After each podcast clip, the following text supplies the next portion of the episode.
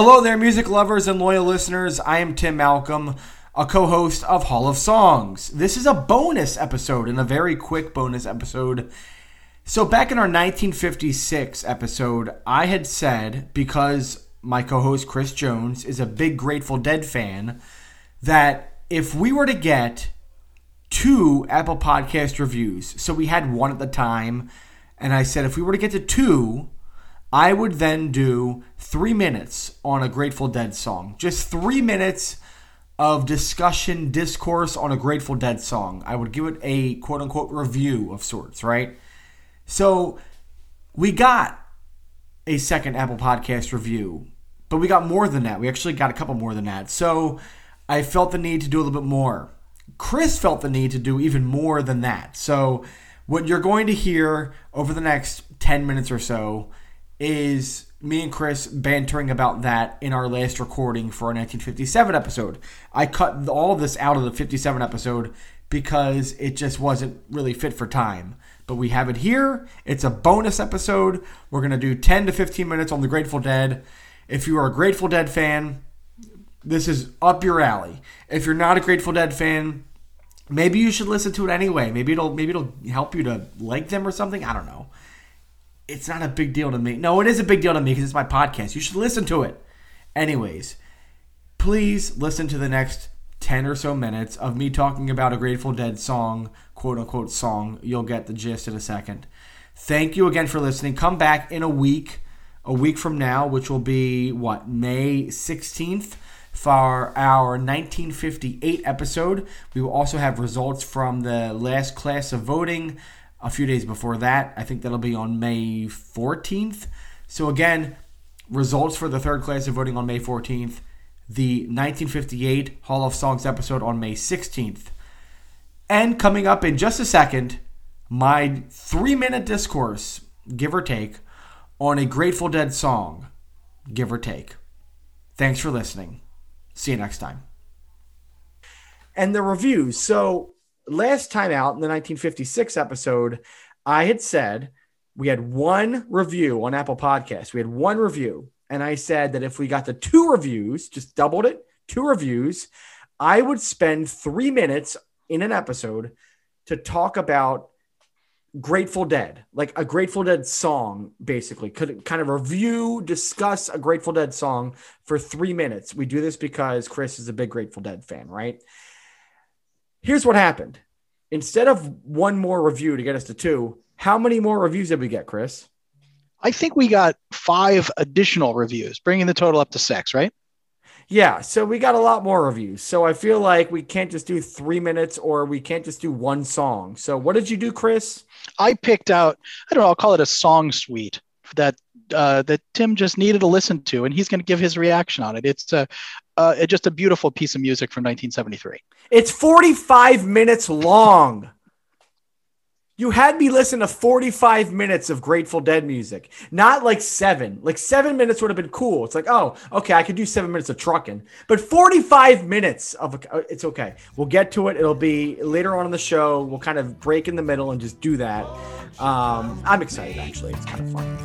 Whoa, oh,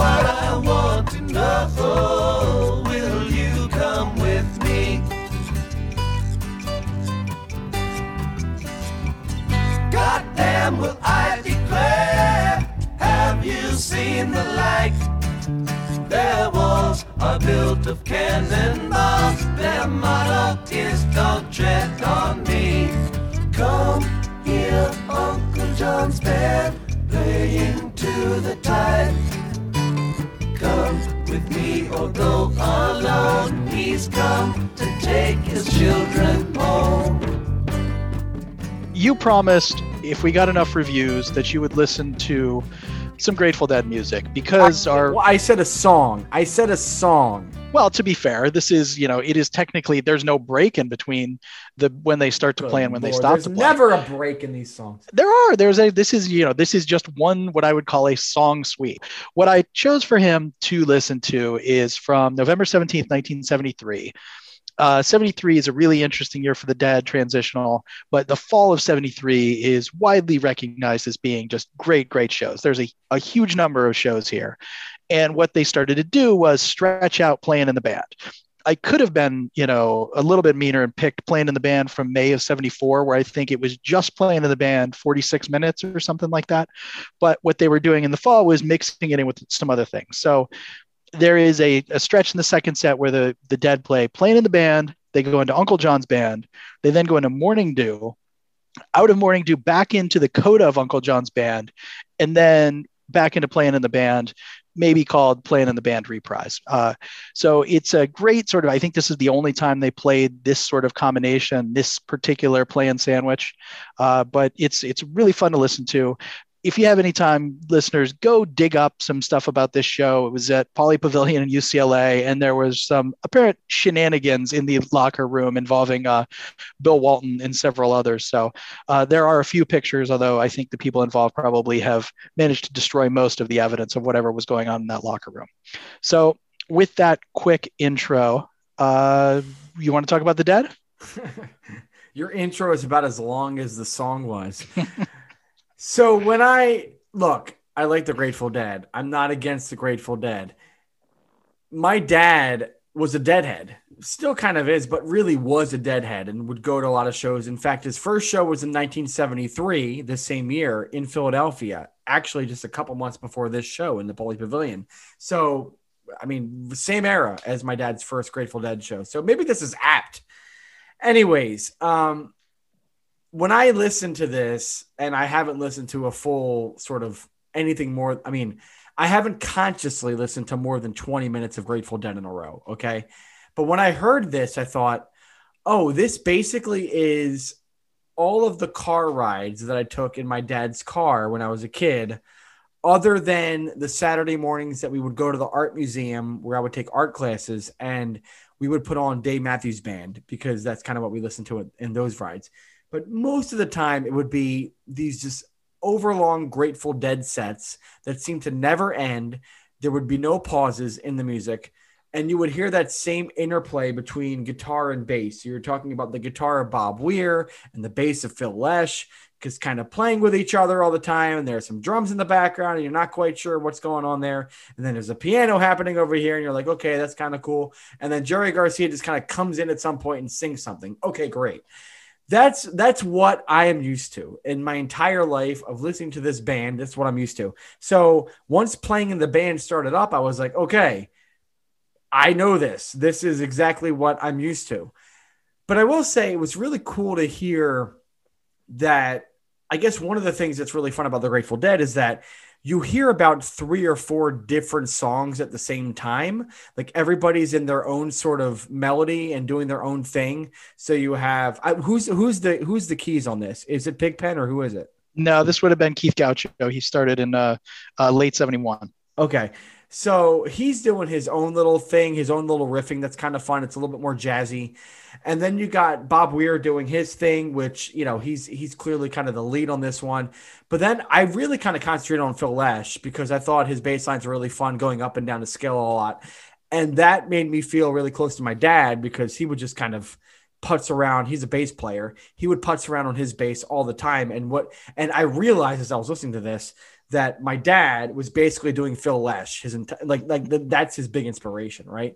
So it was really cool to hear that and go, oh, that sounds like my dad noodling around all the time. So that's really cool. Um, I loved the the transition from Uncle John's band into Morning Dew, and I love Morning Dew as this sort of like very melancholy, very um, you know, it it, it feels it, it doesn't feel like a Grateful Dead song almost. It feels like their own sort of um, it feels like a poetic sort of interlude. Does that make sense, or is that way off base? No, I mean that's right. It was they didn't write the song. Uh, it was you know it was sort of a cover, although it was never really performed. I forget the name of the original artist, but it's funny. That's a Morning Dew has to me been sort of the song of lockdown, and it's because it sort of is about emerging after this post-apocalyptic scene and like you know the idea of is are there actually any other humans around and sort of reintegrating into to what may or may not be left of society so that one has has rung very true to me during the last you know year plus. But uh, but it's it, it is sort of an odd outlier in a way of sort of the the tone to it. I mean, that one really resonated with me. Um, so I guess that makes sense because we are still in a period where we're about to emerge from our cocoons and and we're feeling that sort of anxiety about everything. Um, so I, I really did sort of resonate with that song. Um, I loved going back into Uncle John's band and hearing that familiarity with the song. That was cool.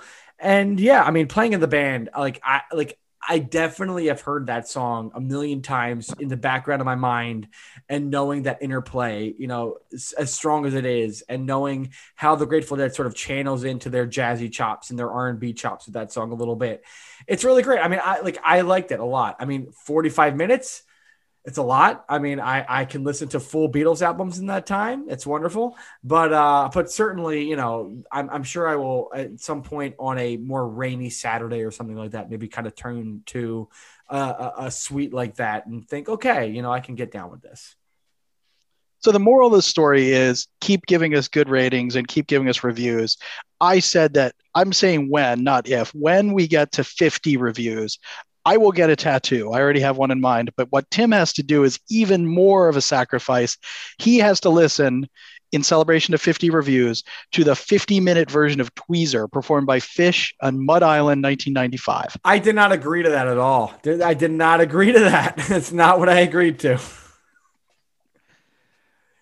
Listeners, think of something better I can do with 50 minutes than listen to a Phish song. Please we didn't get into it yet. We haven't talked about it yet, but Phish is absolutely. I think that's the first time they've come up uh, so yeah, far. No, I've been intentionally and, holding and, back, and and maybe the last time. I do not like. I hate. I hate Phish. I'm sorry. I hate them.